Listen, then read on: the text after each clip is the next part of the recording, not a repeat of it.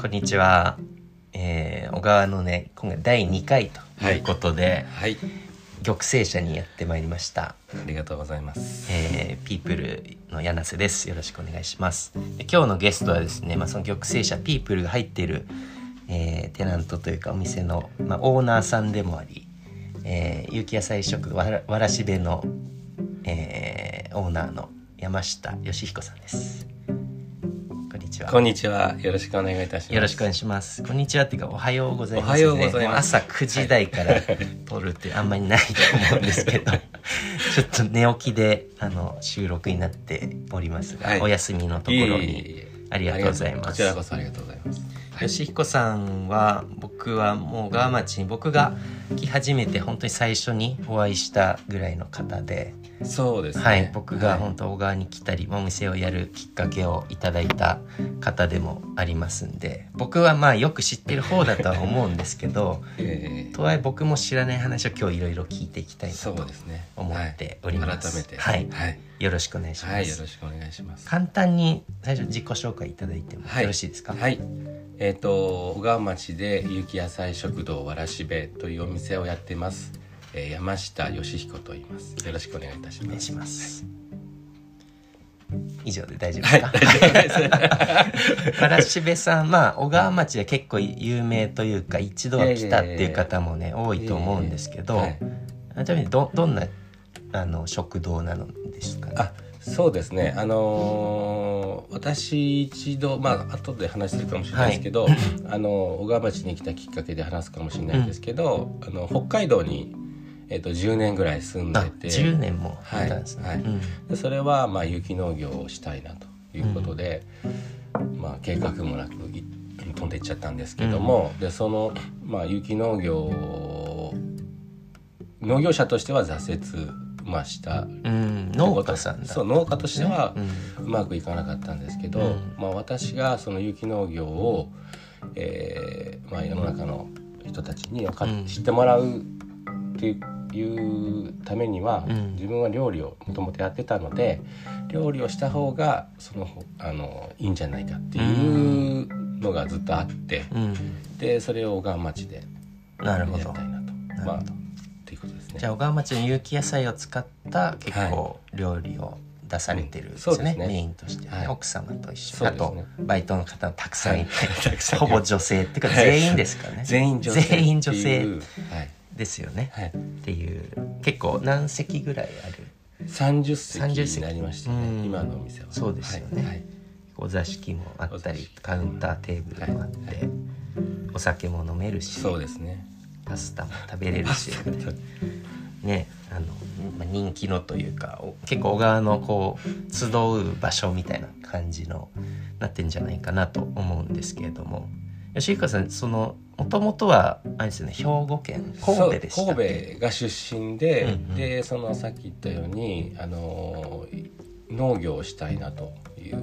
それってもうずちっちゃい頃から思ってたんですか？いやあの私がそのアウトドアというかその、えっ、とまあ海とか山とか川とかで遊ぶことが好きになって、うん。でそこから、まあ、環境とかそういうことを考え始めて、うん。うん。で、まあ、農業っていう職業がなんかすごくあのいいんじゃないかなと思って、えー。自分もやってみたいなということで北海道に行ったんですけど。それは学生時代くらいかえっらですか、ともうはえっと働いて働いまああの料理をしてうん。たパスタ屋さんで働いてる頃ですね。パスタ屋さん。はい。うん、それはい。神戸で、それ神戸と大阪と両方で、はいえー。そのパスタ屋さんにし就職そうですね。にしてはい、社員として働いて。社員としてシェフでそうですね。厨房で作ってたんですね、はい。はい。はいでその時にアウトドアもやっててそうですね。釣りとか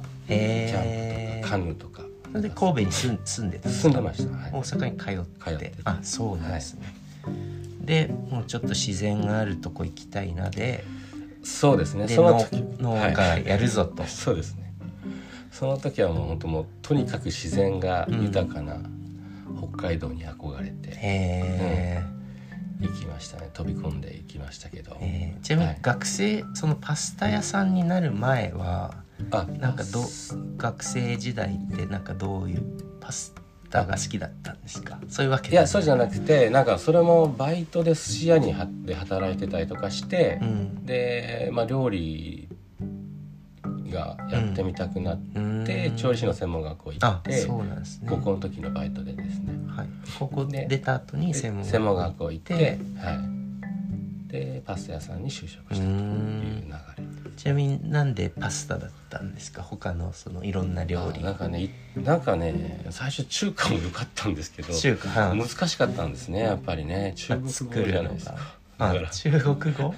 そういうのあなるほど。料理名が確かに。まあイタリアンの方がちょっとかっこいいかなっていうのもあって。うん。まあ、パスタ屋に就職したんです。えー、なんかブームだったりもしたんですか？そんなことはないのかななんかうーん。でもまああの私がいた壁の穴っていうパスタ屋さんですけど、んまあ、パス日本のパスタ屋さんとしてはまあ草分け的な有名ですよね。感東京にもあって、はい、何店舗もあって壁の穴。はい、はい、そっか。そこで働いてて、で憧れの北海道にまあ、引っ越し移住今でいう移住したと。はい。北海道のどちらだったんですか？北海道の大滝村っていう本当1500600人の小さな村でえー、北海道雪がどの辺です北か海道のまあ要は、うんうんと道南って言われる、はいはい。とえー支笏湖とかうん。洞爺湖とか、うん。その間ぐらいですけど、うん。支笏湖洞爺湖の間あいい羊蹄山がと近くこですね。にあって、へはい、えとそこは行ったことがあったんですか？いやなくて、うん。たまたまその一番最初のきっかけはそこでの農協の職員として働けるっていう、まあ、就職募集があった。あってそうん。そこに乗っかっていったんですけれども、はい。で、最初農協で働いてたそうですね。農協の職員として1年間働いてでその後、まあ農地とか、うん。まあ、取得させてもらって新規収納をしたんですよね。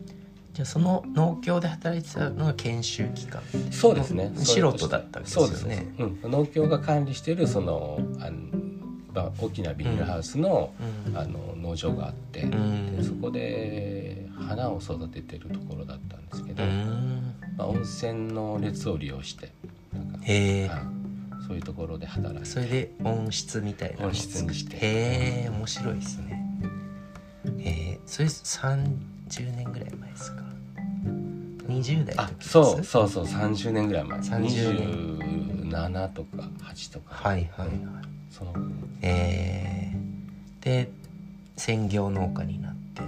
そうですね。一応専業農家になって、うん。まああのーまあ、畑と、まあ、メインはあの自然養鶏っていう鶏を飼う、うん。まあ小川町でいうとブグブグ農園さんみたいな、はいはい。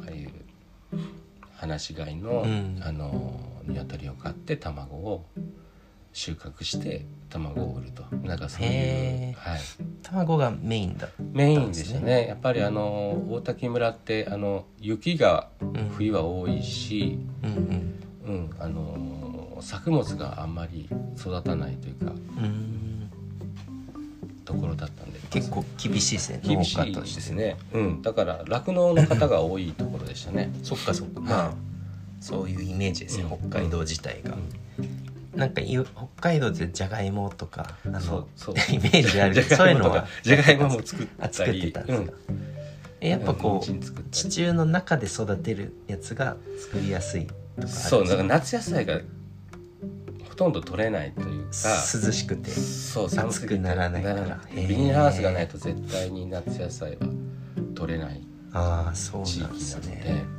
うん、あと お米も作れないところなので、最近あるじゃないですかん。北海道のお米って、うん。あのーだいぶ品種改良されて、だいぶあの寒いところでも作れる品種はうんあるみたいですけど当時はあんまり。結構そうですね。なんというかね、あのー山山岳というか土地が北海道みたいにこうバーッと広いイメージするようなはいはい。ところではなくて、あ結構山なんですよね。そうなんですね。うん。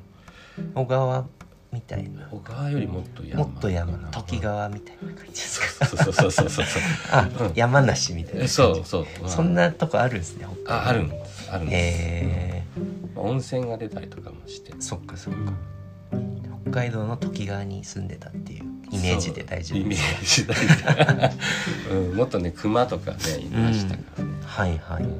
え見ました？熊はえっとねあのー飼ってたヤギを、まあ、え？熊に襲われる。ええニュースになるんでニュースになるようねなこともうちの庭で起こったりして。マジっすか？そうそうそうそう、えありましたね。ーそっか。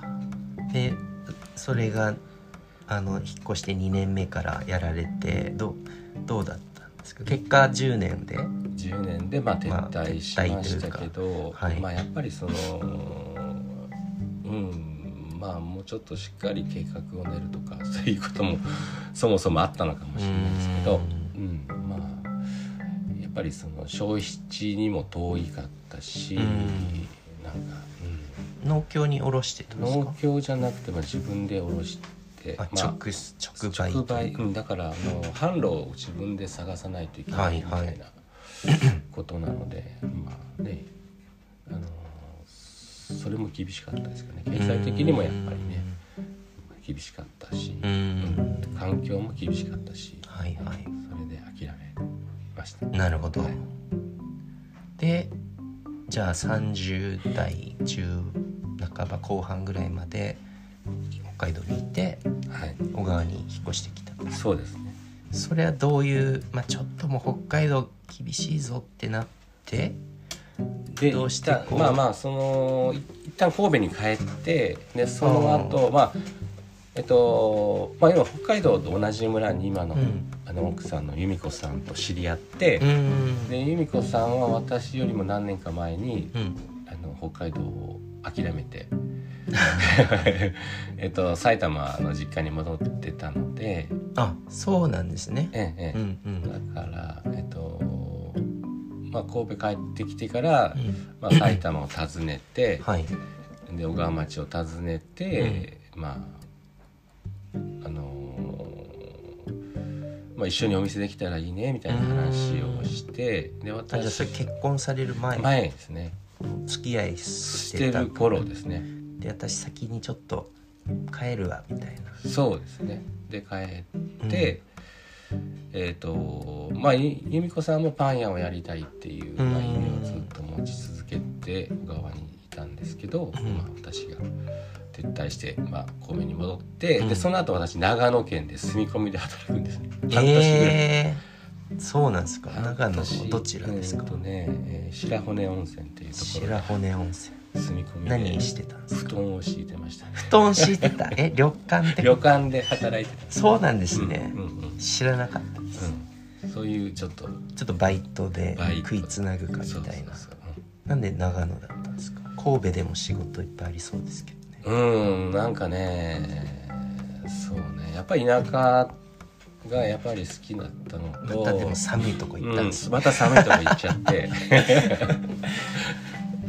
うんそうだね。うんまあうん。うん行ってちょっと働いてて。働いててでまあそこからまあちょっと小川町ちょこちょこ通うようになあって、ーはいはい。でお店やりたいねっていうことででそのバイトが終わる時に、うん。えータイミングで小川町に私がのあの由美子さんのところに転がり転がり込んできた。へえね。最初来たの小川に来たのがその時ですか？そうですね。初めて来た初めて。2004年2004年、はい20年ぐらい前ですね覚えてます？当時の小川の景色とか。あ景色はうんでもまあ基本変わらない変わらないとか？はもうまあちょこちょこねあの昔あったお店がなくなったりとかうはん。あのありますけど、うん。基本的には変わらない風景だと思いますね。へうん、ただやっぱり、まあ、飲食店を始めたいって言ったらちょっと周りからはうん。ちょっと小川じゃ無理なんじゃないっていう話はよく聞きましたけど、はいはい。そういう感じのところでしたけど、うん。はい。でまあ引っ越してきてはい。でもう一由美子さんがパン屋さんやりたいっていうからじゃあ自分も前パスタやってたし、ね。うん。一緒にやるかみたいな。そう。まあその時ちょうど由美子さんがもう本当お店を借りてあまあ自分一人でうんなん。かパン屋をやろうとしてるところで、へえじゃあまあ私が転がり込んでうん。じゃあ俺はまあおかずとかサンドイッチのおかずとか作るよみたいな感じで、なるほど。えーピタパンサンドイッチ屋さんという形うでオープンしたんですよね最初。へえそれどっちどこどの辺でやってたんですか？それが今のあの強い女さんの隣はいはい。の細長い物件で、どあのなんかパーマ屋さんみたいな。パーマ屋さんの間。ああのースナックとか今どうなってんだったかな？うん、前ちょっとスナックになってやってたとこですか？うんそう。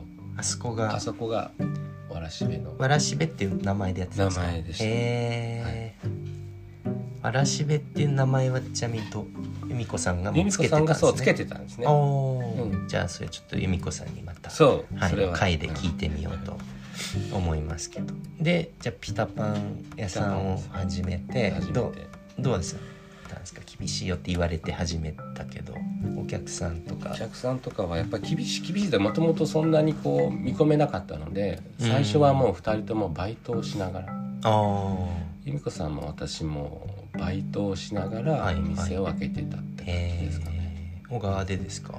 うん、由美子さん側で、うん。えーやって私はちょっと車に乗ってちょっとラーメン屋さんに深夜働いてへえどちらのラーメン？ラーメン屋さん、まあ、チェーン店のラーメン屋さんですけど、深谷とか深谷の方で、うんへえそっかじゃあそこでちょっとお金も稼ぎながらお店をされてて。けえ当時20年前は当然僕も小川に来てないんですけど ど今あるお店？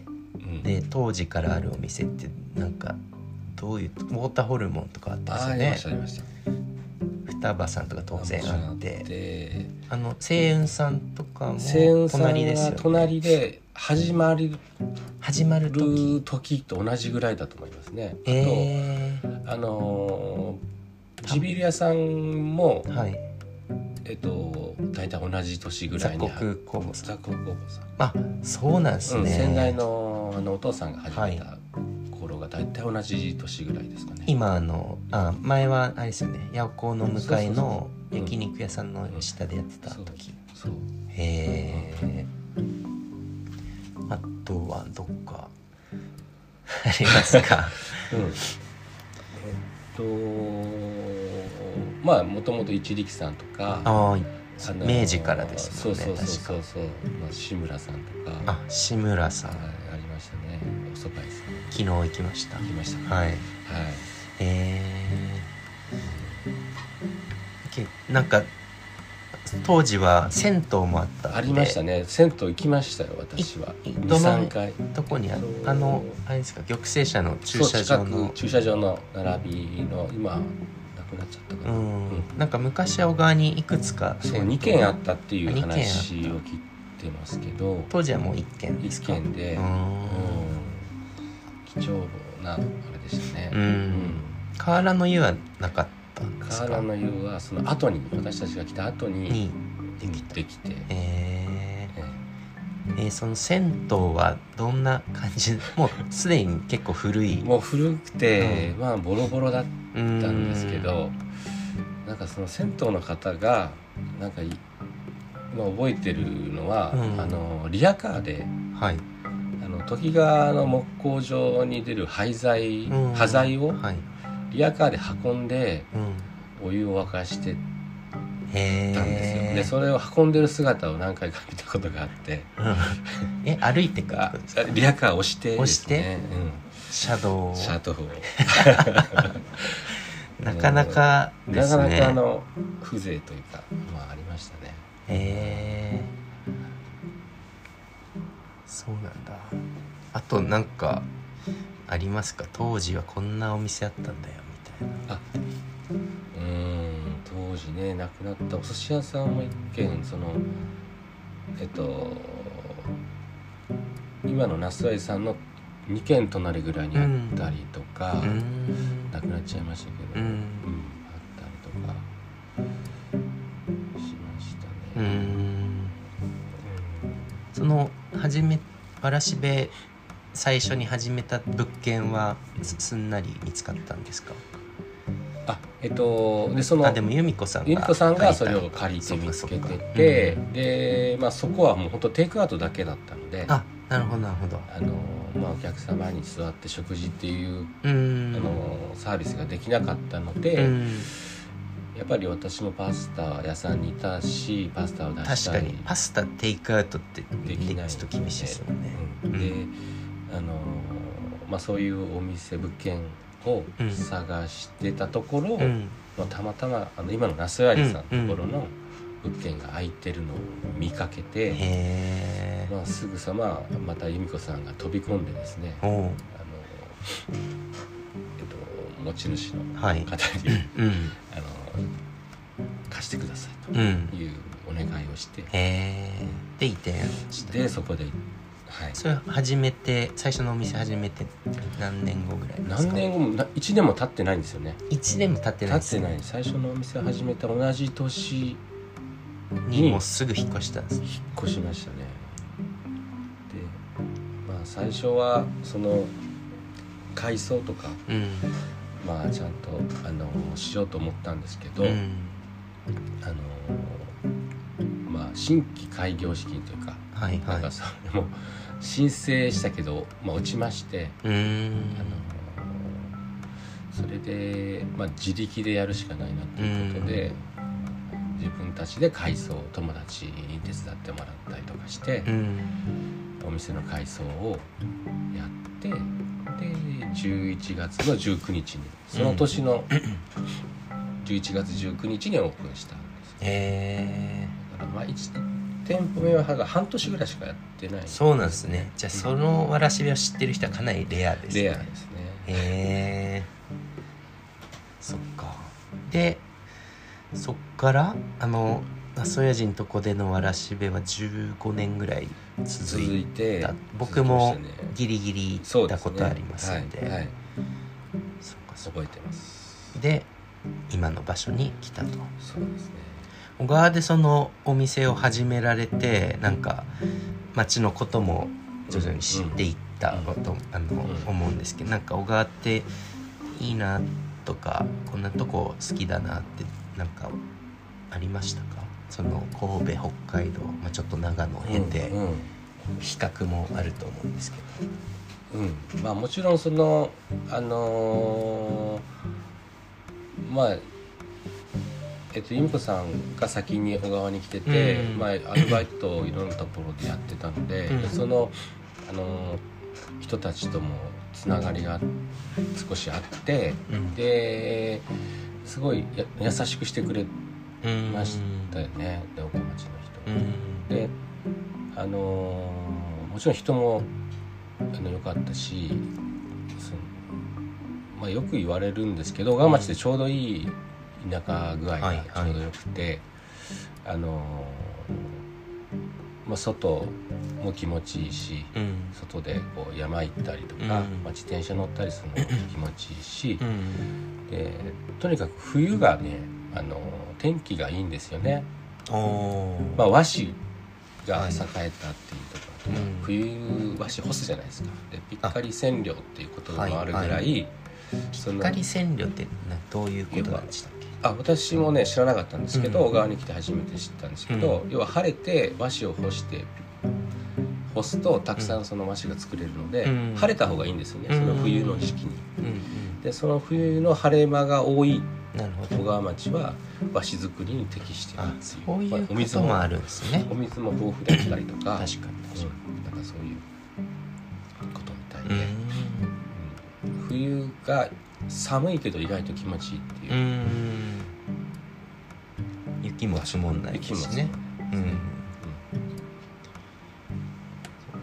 で食材も当然野菜も。そうですね。でうん。私たちはその、まあ多分ね由美子さんも知らなかったと思うんだけど、きっかけとしてまあ有機農業が盛んだっていうことを、が後になって気づいえそうなんですか？そんな感じだと思います由美子さんも。最初は由美子さんのところが勇気の里って感じてきたのかと思来ったてましたわけじじゃないんですね、うん。へそうですね。ーでもまああのお店やっていろいろ食材を仕入れたらなんか美味しいじゃんとか、そういろんな農家さんいるじゃん、ねまあ農家さんが、うん。あのーまあ当時よりも今すごい増えましたけど、うんまあ、当時でも、まあ、何件かそのいらっしゃって、うん。でえっとまあすぐ近くにいらっしゃるのでうん。それこそ羽品をこう安く分けてもらったりとか、あの都内だったら雪野菜すごい高いじゃないですか。うん。それがなんか、まあふ下手すれば普通のスーパーの野菜と変わらないとかうん。いう感じで買え手に入ると。うんういうんいうところはすごいありがたかった。そうですよね。ですね。確かに。それは僕も住んでよく感じるとこですけど、あと、まあ、雪農家さんが多いので、うん。ここの雪農家さんになくても、うん。こっちの方はうまくできたとかああなんかそういうこともあるので、うんうまくこうバランスが取れるというか、はいはい。そういうこ経験もありましたうね、うん。ん。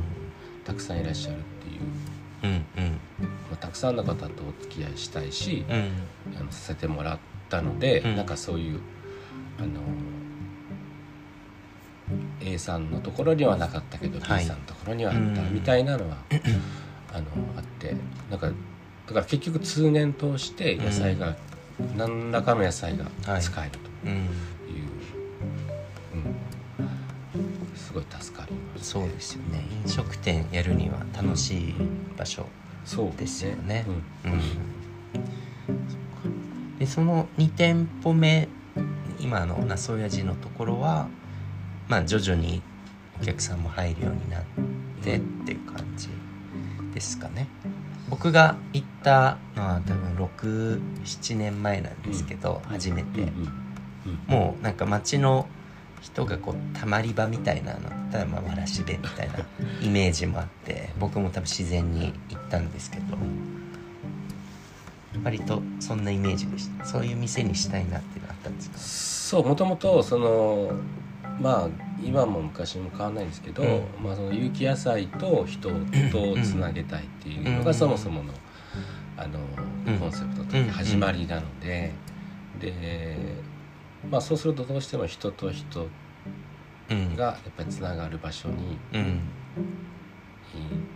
いなってくれたというか、はいまあ、はい。カウンター席があるっていうことがまあ。店主とこう話が。そうですね。私そんなねあの話がね上手じゃないんですけど あのーまあカウンターがあるっていうのは人カウンターのあるお店を作りたいっていうのは、ん。まあ、それはもう絶対条件だなるほどなるほど。ですね。うん。でまあ自然と、まあ、カウンターで一緒になった人が、うん。なんか話してうん。つながっていくっていうのは、もう何回も何回も目にしましたね。そうですよね、うん。だって今でもわらしべであったよみたいなのってよく聞きますもんそうねですね、うん。うん。ありがたいですね。なんかありそうでないじゃないですか小川町でも。てか小川に限らずそういうお店ってうん。なんかあんまなくないですか？こうし人と知り合えるお店って。あまあね本当にねあのねお客さんがすごくうんいい,、いい人が多い。うん。あのうんなんか勝手に知り合いになってくれるみんなこうんうおしゃべり好きというかそうコミュニケーション上手というか。多分ね俺記憶が正しければたけちゃんが最初に来た時も、はい。えっと、瀬尾ちゃんと待ち合わせしててはいはい。であ瀬尾ちゃんが遅刻して何時間も、何時間も？はい。確か。はいそそうだ。してはい。まあ、たまたまそこに脇本さんがいて、そうでしたっけ、うん、で、はい。脇本さんがなんかすごい小川町のことを話してて、うん。で最終的に小川町を脇本さんが案内してそういう、あえー？遅れてきいたのかな？やでも瀬尾さんあ来ましたよね。瀬尾さんと下里行ったのは覚えてます、うんうんうんうん。だからなんか、うん、そういうたたまたまそっか。偶然でもそういうねでね初めましてのうんうん。人にも話してくれる人が普通にカウンターにいるみたいな。確かにそういう感じがあるかもしれないですね。ありがたいそっか。うんでそのお店がやって2000今のお店玉成社に移るのは2018年ですか？え18年ですね。18年ですね。うんうん僕もまあ結構そこはあの知ってるっちゃ知ってるんですけどどういうきっかけでその移転しようってあそうですね。それ最初ははい。なんかね、あの神戸に住んでる親が、うん。えっ、ともうそろそろあのまあもちろん元気でいてくれてるんですけど、最終的にまあもっと年取った時に、うん。私たちが神戸に帰るわけにもいかないしうん。あの だから小川に来てくれないかなっていう話をしてて、うん。で最初の頃はねいや、うまあ、もっと元気だったから、うん。あの大丈夫大丈夫みたいな感じだったんですけど、あの小川に行ってみようかなっていう話をしてくれて、じゃあ、まあ、一緒に住めてで、うん、お店もできるようななんかちょっと大きなところ、ちょっと町から離れてもいいから。うんないかな物件を探したいなっていうので探し始めたんですよね。えー。も住居と店舗もいうんうん。一個の一個のでも親と、なるほど。まあ、最終的にまあね親の、まあ、面倒を見ながら、うん。あのお店ができるようなイメはい。はいージで、まあ、そういうことをこう、まあ、何人かの人にこう言ってたんですよね、うん。移転したいなっていう話を。うん、でそのをまあその一人があの町分のーうん平山はい。智子さんはいにも言ってて、うんで、まあ、その玉成社の話があった時うに、ん。あの智子さんが来てうん「あのわらしべさん移転の話したいって言ってましたよ」うん。って広い物件出てきましたよ みたいな。そうそうそう。どうですか？みたいな。へえここの建物のことは知ってたんですか？うんとねよく知らなかった知ってたは知ってましたけど、うん。そんなにちょっと奥まってるし、うん。うん。いつも目にするって感じじゃない。通らないですねうん。ここ。うん。うん。うん。知ってはいたけどよく知らない建物だったですね。うん。最初そのまあもうああいあれですよね。おばあ様が一人でお住まいでもう売るうんうんってなってたんですかね、で引っ越されて、うん。うん、静岡に行かれた、はい。空き家になったっていう話で。で使う人を探してるっていうのは、うん。その NPO されてる平山さんがい。ろんな人に声かけて。はい。で見に来たんですかね。内覧会内覧会。はい、開かれて、うん、初めて見たと。どう覚えてますか？その時。覚えてます覚えてます。どんな印象あ最初はね、うん。なんかすごい建物も大きいし、でうんまあ自分事ではなかったあ誰かやればいいな、あうん感じだったけどただそのその当時はもうやっぱりこう、まあ、荒れてたというか、まあやうん。あの屋屋根がね崩れてそうですよね。で瓦が崩れてたりとうか、ん。まあ、雨漏りもひどかったりとか、うん。あの雨戸が全部閉まってなんか暗い状況だったりとはいはいかはしたので、あのまあ、そんな晴れやかなイメージはなかっうんたんですけど、うん。ただそのなんか日日当たりも良さそうだなとか、うん。なんかとはいえそんなにあのなんていうのかな床が腐ってないなとか、うん。うん。状態はそんなに悪くないかなって気はしてたんですよね。そのあれですよね。い今那須親父さんのとこも明治ぐらいの建物なんですよ。もっと古い。もっとうん明古いでした治5年。えじゃあ玉成社より古いんですよ。古い古い。あそうなんだ。すごいっすね。あんまそうは見えないん見えないですけど。そうなんだ。うん、あそこじゃああそこより新しいじゃんぐらいのそうそう。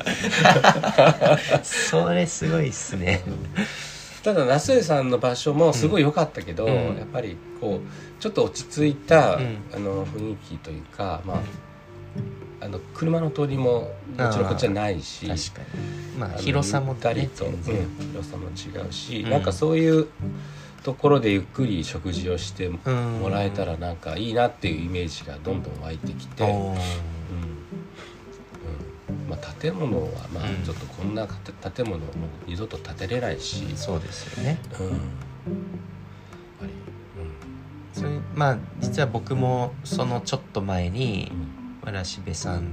僕はあの下里の有機野菜塾に通っててでちょこちょこ小川に来ててであのわらしべさんにもちょこちょこ多分行っててであの当時平山さんがやってたタマリンドに行って、平山さんとも知り合いで平山さんがあの今寄居にいらっしゃいますけどその前は練馬に住んでてしかも僕の住んでる家の斜め向かいのマンションだったんですよ。ってことですごい盛り上がったというかそんなことあるみたいな。でまあなんか仲良くというか、うんうん。あの連絡先とかも交換させていただいて、で僕も割と近いタイミングでその玉成者の話をね聞いてたんですよ。うん。多分あの嵐部さんが買われるっていう決める前から僕も、なんなら竹ちゃん買わないってともこさんにいね。多分、ほぼ並列でたんですよね、でも僕はその2拠点みたいなイメージだし、ちょっとこれ全部買って なんかやるっていうのはでかすぎるしっていうのであのね渋ってたというか、まあ、ちょっと無理かなって思ってたんですけど、まあ、そのわらしべさんが買われるってことになって本当に嬉しかったですけどそのなんかまあ決断というかどうどういうふうにこうここに一転するぞっていうのは決まったんですか？最終的には。うーんとうん。あのーまあまあ買える、まあ、所有するっていうしたいなっていう前はですよね賃貸賃貸じゃなくてあのー自分の物件として持ちたいっていううん思いもあったし、うん。うん。えーなんかもうややるならそのタイミング的うん。にちょうど50歳だったんですよね。おー。で、まあ、最後の、あのーまあ、チャレンジかなっていう。うん。まあ、最後のチャレンジだったらあれですけど、うん。まああのー今ならもう一回チャレンジできるかなっていうタイミングと、まあ、親のことも来るっていうこともあって、あのやりたいなっていう気持ちになったんですけどね、うんまあそのえっとその、まあ、玉成者をうん。まあ、リノベーションして何か使える場所にしたいねっていう、うん。その NPO の町分さんとか、はい。あとまあ設計士のえっと愛子さんとか、はい。まあ、その当時のあの商工会の笠原さんとか、うん。だからいろんな、まあ、竹ちゃんもそうですけど、うん。まあ、メンバーがあの素晴らしくてなんかやれる気がしましたね。みんないてくれるなら、そうそうそうそう。なんかそういうなんか大きな渦の中にうん。こう、うん、巻き込まれてもなんか、はい楽しそうだなというかうん。なんかそういう気持ちもありました。ね。うん。でじゃあ買われてはい。回収が始まってったわけですよね、ええ回収も結構あのいわゆる伝統工法というかそうですね、工務店さんに全部お願いっていうよりもまあ瓦のね屋根の補修とかもちろんやっていただきつつ自分たちでも結構やったじゃないですか。そうですね。竹駒印竹とか土土間とか。そうそうそう楽しかったですけどね。その時に僕も参加させていただいて、あの玉成者のホームページにちょっと写真が残ってるんですけど、どうでしたか？こいやまあそれあれはまあそもそも愛子さんの提案で、うん。設計士の愛子さんの提案う、で、うん。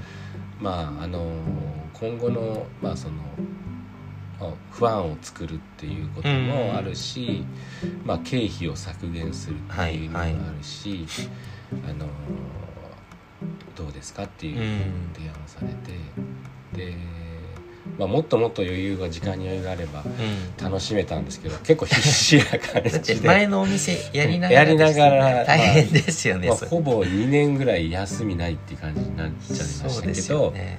でもあのよよかったですね。なんか初めてその私もうん。土壁とか、ううん。どういう構造になってるかっていうのも知らなかったし、んうん。うん。まあ、板張っちゃえばね簡単なのに、うん。あ愛子さんは土壁を、ねまあ練るところから始めると、はい。はい。ねえええ貴重な 貴重なそうですよね。なかなかできないですよね、でオープンしたのが10 18年の、えー9月9 1月か。日です9月1日。よく覚えてますね。当たり前か。日にちまで覚えてなかったんですけど、うん9月1日。そうそうそうそうそう。いやー。で今に4年半ぐらい。経ちましたね。どうですか？もうだいぶ馴染んできて。そうですね、うん。あのーまあ、もっともっとね、あのー快適な、うん。あのやりたい工事とかもまあそのままにしちゃってますけど、うん。でもあのうん、まあ、移転して広くなって、うん。またなんかあのお客様のうん。やっぱり滞在時間とかうん。が長くなったりとか、そうですよね。うん、そんな感じはするし、うん。あのあとお店のランチの後のティータイムを前はやってなかったけどうん。やることにしたりとか。なんかそっかそっか、うん。前は昼休みになりましたもんね、そうそうそうそう。やっぱりで仕込みとか2階で寝てるみたいなね、寝てるとかなんかそうはい。いう、あのやり方でしたけど、うん。まあティータイムを開けるっていうお店ってうん。あまりなかったりはいはい確かに。して、うん。でそこでまたなんか幅がよ広がる。りねおカフェみ店としたての。いな、うん。お店としてのそのあの使われ方というか、うん。なんかそういうのも変わったし、うん。結構ね貸し切りでみたいなうん。ちょっとパーティーみたいな使い方もできてそういうとこもあんまないですもんね。そう広くなってね、うん。たくさんの方一度に、うん。うん。ありましたね。うんうんちなみに玉成社はあのピープル僕はいやってるとこと2階にサシワイナリーさんとブンブン堂さんが今入ってますけどもともと知り合いだったんでしたっけ？ワイナリーさんとブンブン堂さん。まあ、ブンブン堂のはもうわらしべのもう最初の頃からのお客様として知り合あって、そうなんですね。うん、あの仲良くさせてもらって、うん。はい、ですね。でうんまあ、ワイナリーさんも福島さんも、うん。あの小川町にあの来られた当初からよく来られて、ううん。ん来ていただいてお客さん客さんとして。そうかそうか、うん。じゃあみんなお客さんだったんですね。そうそうそう僕も含めて。そうですね。だからお店のいいところってうん。最初はお客様なんだけど、うん。だんだん仲良くなってうん。友達になっていくっていう、うんそれはありがたいですね。そうです私のような、うん、あの性格というか、ん。積極的にそんなあの人とつながることが得意ではもともとない人間にとっては、うんありがたいですよね。勝手に来てくれてくれる。ねでしかも「ごちそうさま」って言ってくれて お金置いていってくれるって、うんこんないい商売ないなと私は思うんですけどね、うん。うん。ありがたいですよね。うん農家時代よりは飲食のがやっぱいいなって感じですか？うん、よかった。農業はあんまり人とこう合わないじゃないですか。そうですね。うん。楽しいけど、ん。確かに、うん。うん、そんな得意じゃなかったんだと思うんですよね。農業。農業。うん。が、これからまた畑やりたいなみたいなない畑まあ専業じゃなくてうん。も畑はね楽しい種をまいたりとか、そういうのは楽しいんですけど、うん。まあ裏の、ね、庭でね庭でねちょっとやって。うん、それがぐらいで、うん。あの十分うん。楽しめるというか、うんうんうん。ちょっとあのお仕事という以外の話もはいはい聞けたらなと。思って吉彦さんといえばやっぱ自転車とカメラ好きとしても有名だと。思ってあのーまあ引き出しがそれしかない。いえいえ。ことなんですけどね。自転車はいつから乗ってるんですか？いつからというかねそれはねあの一番最初に買った自転車は小川に来てからなんですね、あそうなんですね。うん、で自転車がなんか面白そうだぞと思って、うん。いろいろ調べ始めてそしたら確かに小川町最高じゃんと思って、乗ってる人多いっすもんね、うんうん。うん。で結構いろんな周りの人聞くとや持ってるよとか、うん。まあ、やってたよとか、うん。なんかそういう人も何人かいたりとか、うん。意外と自転車の世界もこう深いし、うん。なんか、うん、面白いなと思って、はいはい。最初、まあ、クロスバイクを買ったところからうん。始まってどんどんのめり込それこそお客さんでも自転車乗りの方多そうですよね。おお多かったですね、前からあの自転車の なんていうんですかかけるはい、あれありましたもんね。自転車ラック。ラックか。を、まあはい。あの単管パイプで作ったりとか、はいはい。その印象すごいありますもんね。どの辺回っ最近乗ってますか？最近乗ってないんですけど、うでもまあ年間去年なんか1,000キロぐらいですね。1000キロえいつもどどこ行くんですか？小川から。小川から、あのー一番よく行くコースは、はい。あの荒川に出てそこからちょっと南に下ってうん。で桶川に荒川出てってどうどういうルートですか？荒川はね月川を下っていくってことですか？い。ろんなルートがあるんですけど、あの、うん、と森林公園の方にはいはい。行ってでそこから入ったり。へえでと自転車道みたいな。自転車道があって、でずっと南に下って、うん。あのいわゆる入間大橋というか海平橋というか、うん。あのところまで降りてうん。で U ターンして反対側今度は反対の側の自転車道を上がってくると。じゃあ帰りはきついですか？登 りですよ。ね上りはそんなになくてうん。ほぼ平坦な感あそうじでなんですね。うん。まあ、若干登るのかな。やっぱ小川町って最終的には登,、登ら川ないとですよ、うん、いうん。けないんだけど。へえそれがおすすめコース。そうおすすめで、まあ、80キロとかうん。1日80キロコースぐらいですかへねでまあ途中そのあの ジェラート食べたりとか。ーあーなんかあるんですか？そういいお店が。そうそう榎本牧場っていう。牧場が、まあ、はいジェラートを作って食べれるところがもううん。あの自転車道のすぐ脇にあるので、うん。もう必ずそこに寄ってうん。ジェラート食べてうん。帰ってくる、えー、いいっすね。80キロ僕も大学の時にちょっとだけ自転車乗ってまして。ええ僕はマウンテンバイクだったんですけど、うん四国一周あすごい。をやってますやっねて、あのー雨続いちゃって でお金もないからなんかもう人んちとか泊めてもらってたんですよ。友達と行って 野宿もして。それ最高のあれだね。でも雨がすごい続いちゃってどんどんあの手持ちのお金が減ってってこうなるとマジで帰れなくなるぞっていうので結局一周はできず、ちょっと戻って高知からまた確かフェリーで帰ってきたっていう。一周はできてないんですけど4分の3周ぐらいはしました。でちょっと戻ったから距離で多分1周分ぐらいは走ったんですけど。自転車ね楽しいですよね。楽しいですね。まあなんかあのーいまあ、自転車一日乗るっていうそういう日がうん。あるってなんか、あのなんていうのかな。こう、まあ、いろんなことを忘れたうんれるっていうこともあるけどまあいろいろ走りながらねなんかこう考えたりもするんですけど、はい。なんか平和でなんかうんおきお気楽なというか、ん。うん。いい趣味だなって思っちゃいますね。でまあなんていうのかな。あのまあ最初今はそんなスピードとか距離とかこだわらなくなっちゃったけど、うん。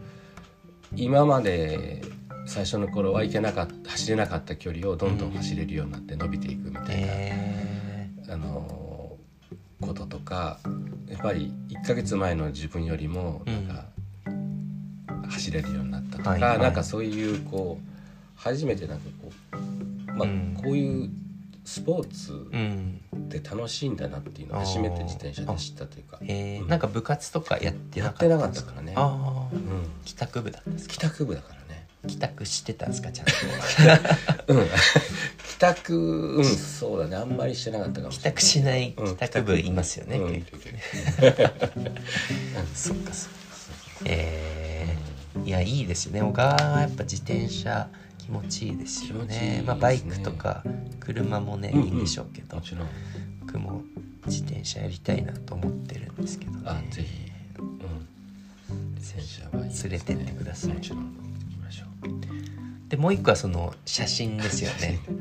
あの写真はいつからですか？写真はもう小川に来てだから自転車にのめり込んで、うん。でえっと今はちょっと行けてないですけど、うん。夏にえっと1週間ぐらいお店を休みにしてう、ん。でもともとその神戸に実家があったのでう、ん。実家に戻りがてら1週間から10日ぐらいを自転車持ってって、まあ旅をするっていう、はいはい。1週間ぐらいの旅をするっていうことをやってて、うん。でそこでやっぱり記録として、まあ、もちろんスマホはとかあれ最初その頃最初スマホないぐらいかな。そうっすよね、うん、ないぐらいかな、で、まあ、写真に撮ってその旅の記録を残したいなと思っうんうんて、うん。ちっちゃなデジカメを持っていったのが最初。じゃあ自転車からなんですうんね自転車から。うんうん。うん。うん。でまあその旅の記録として残しながらうん。撮ってあのやっぱり物が好きなのでどんどんそのカメラメカとして。メカとして。うん。ねそのいろいろ調べ始めたりとかするわけですね、はいはい。カタログ。はい。もともと好きな人間なので、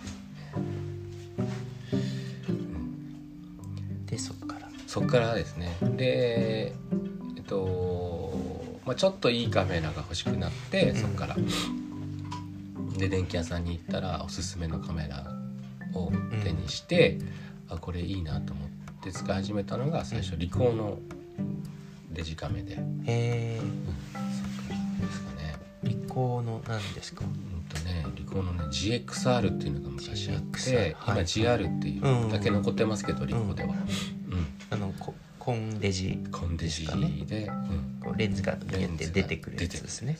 うん。まああんま大きいのだとね自転車。そうそうそうそうそう。ちょっと向かない向かなくて重さもうん。あるしね、それがだんだんこうこだわり始めるとだんだんだんだんカメラがでかくなっても 気にならなくなってくるっていう、まあ、そういう現象もあり、うん、しょうもあって。我慢できるようにな重さとか大きさがね。で富士。富士なんですよね。だからあれですよね。そっか。X プロ2うんをそうなんです。使われててで僕もそうなんです。それ多分最初にわらしべに来たぐらいの時それ持ってて多分同じカメラだからいいやつだみたいななんか認識をしていただいたんでうんもうそれもうそれがなかったらね、ピープルもなかったなかったよかった。いやもう大好きなカメラで、うん。うちのカメラが、うん。特に X プロ1プロ22台持あってまも持っけどワンから。はい、へうんそれを持ってる。まあ当時ね、うん。富士のカメラを使ってる人本当に少なかった。今よりねうん。全然少なかった。ですよね。うん。絶対いい人だと。まあ。間違いないそこまで そっか。僕もちゃんと買ったカメラ初めてか、まあ、大学の時にえーっとニコンのなんて D50 みたいなやつ持ってたんですけどね、まあ、当時だから1617年前なんで、まあ、1000画素1000もないぐらいですよね、うん、今のスマホ以下のスペックだったと思いますけど、うん、それ以来でしたかね僕も買うの。そっかそれで今はいろいろ今はうん、何使われてるんでしたっけ？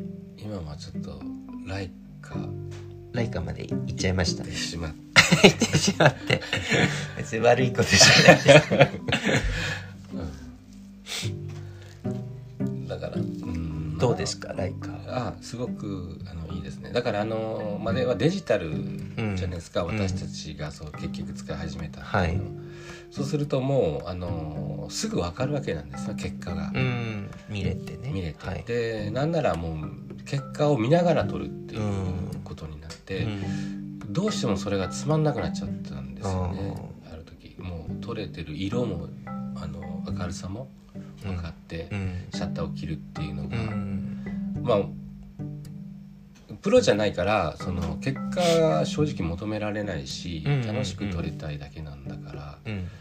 あのそれはあの、まあ、プロはちゃんとしっかり結果を残さないといけないですけど残す必要がないあの私に自分にとってう、ん。あの趣味として撮ってる写真で、結果が分かって今要は失敗をしないっていうのはつまんないなと思った瞬間があって、であのまあライカの場合は、うん。その、まあ、素通しのファインダーを除いて、まあ要は結果を想像しながらうん。シャッターを切るうんうんことにすごくこうなんか憧れとか,、うなんかん。うん、もっと楽しいんじゃないかっていうのがあって、はい。はい。うん、富士の機材を全部売って、うんそっか。 X-Pro3には行かなかったですね。た。でも今ちょっと欲しいなって思うんですけど。 X- Pro3はあのこう画面が見えなくなってるから。富士も本当にいいねうんカメラだし、今はじゃあそういうちょっと結果がわからないのを楽しんそう。で撮られてるそうですねね。うん。うん結構小川町カメラ好きなプロもちらほらいますし、まあもちろんねなんかあの趣味の方も結構多いですよね。うん、うん。うん本当に。なんかそういうこう写真の話とかうん。カメラの話とかう、ん。うんができるのがすごい楽しいうんですよね。うん。わらしべのカウンターにもね写真の本がいくつかありますん。で、ね、そういう人もこう寄ってくるのか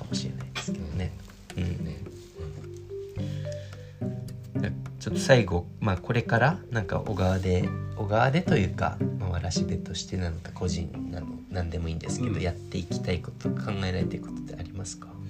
えっとねあのーもちろん小さなこととかうんもっとこうお店を良くしたいとかこんなメニューやりたいとかうんうん。思うことはあるんですけど、うん。でも基本的にねあの考えてるのは、うん私たちの目標というか、うん。うん継続することなんですよね、だから長く続けること。うん。であの結局職人なのかなって自分自身思うんですけど、まあ、とにかく毎日作り続けることが、うん。あの楽しいし、まあ、それしかできないっていうか、とにかく長く続けたいっていうのが、うん。おらしべを始めた当初からの目標なんですようね。ん。だから、まあ、2店舗目とか,、はい。なんかこんなお店やりたいとうか、ん。うん。っていうのはあまり思わなくて、はい。はい。うんもう移転もないと移思って大転もない。丈夫ですか？移転もないです。ね。うん、あのねラーメン屋とかね、うん。ちょっと憧れたこともありましたけどね。ラーメンといえば年末に1日年だ末年始だけ。けでもう本当にねあれラーメン屋になるラーメンなるなんかうん、なんかこう今だったらデザート作ったりとかなんかいろんなメニューを用意して、うん。あのお迎えしなきゃいけないんだけどラーメン屋だったらラーメン作れば作ればいいってまあその簡単なもんじゃないんですけど、うんうんまああのまあオペレーションさえしっかりやってしっかりしたものを作れば、うん。あのまあ年が 年取っても作れるかなとか、うん。だから最初昔ねそんなこと言って、うん。最終的にはラーメン屋になるとかって言ってた頃もあったんですけどへでもまあそういうことはまあ、うんまあ、ないないんですけど、うんうん。まあとにかくあの一応定年もないですからね。そうですよね。はい、体力。体力さえあればさえあれば。健康さえあれば。確かあの続けれる職業なので、うん。なるべく続けていくことが目標。ああいいですね。ですね。ぜひお願いします。なんかつ長く続けてるとね結構いいこといっぱいあってう、ん。なんか小さかった子供がうん。ね一緒にお母さんお父さんと来てた子供がだんだん大きくなっていってそうですよね、うん。で今バイトしてるみたいな、ね、バイトしてるとかなんかそうすいうことごいもあるですよね。のでなんかそれはうんみすごい楽しいし、うん。なんか、うん、まあそういうお客さんとうん。一緒にこう、あの人生歩んでるというかなんかそんなちょっと共感する部分もあったり、うん。楽しいう。うちの娘も今そう1歳なんですけど、う。バイトできるように そう20年ぐらい続20け年ぐらい。てそう20年。は20 1010うん。まあ、高校生ぐらいからそうですね、ん。バあのイトしてすぐですね。もらって15年ぐらいしたらわらしべで働かしてもらってるかもしれないです いやすごい時間軸ですね。そしたら僕が50歳ぐらいになるんで 玉星車みたいなのを買ってるかもしれないですけど。そうそうそうそう。うん。そっか。ありがとうございます。ちなみにこのまあ今回のはい。ポッドキャスト聞いてわらしべ行ってみようっていう方もねここまで聞いてくれたらいらっしゃるんじゃないかなと思うんですけどなんかおすすめメニューとかああ。看定番メニューとかってある？んですかそうですね。あのーまあ平日は日替わりのご飯を、ご飯もの日替わり定食と、うん。えっとまあ、パスタのセットはうん。何種類かあって、うん。あと、まあ、天然酵母のパンをスライスして、うん。あのおかずと盛り合わせたスープと盛り合わせた、うん。あのオープンサンドとかはいはい。パンもねここで焼かれてるわけですね、そういうところがあと、まあ、夜はピザとかうん。ドリアとか、まあそういう、まあ、ハンバーグとか結構いろいろありますよねありますねうん。はぜひいぜひ。この小川のね聞き聞いたよっていうとなんかありますか？微笑んでくれる。えもちろんその気持ちが入りますからね、はい。うん、あのまあ大盛りになって。大盛り。まあドリンクが出てくるかもしれないですね。ああこそっと、こそっとね。うん。はいそんなことをじゃあことになったらいいなと僕も期待しつつ。すいません。ありがとうございましありがとうございたます。なんかどうでしたか？い話してみて一時いや1時間あっという間。あっという間でした。だね。なんかうん。改めて。はい。うん。ちょっとこれあのちっちゃいなんかポスターみたいなのを作ろうと思ってますんでぜひお店にも貼っていただいて。ぜひぜひぜいいひですか？なんか面白いなと思ってはい。試みが、うん。よかったです。どうなっていくかわからないんですけど、はい。今後もええ。お客さんでも出たいっていう方いたらぜひそうですね。紹介してください、えーぜひ。はい。はい。じゃあありがとうございましたありがとうご今日はざいます。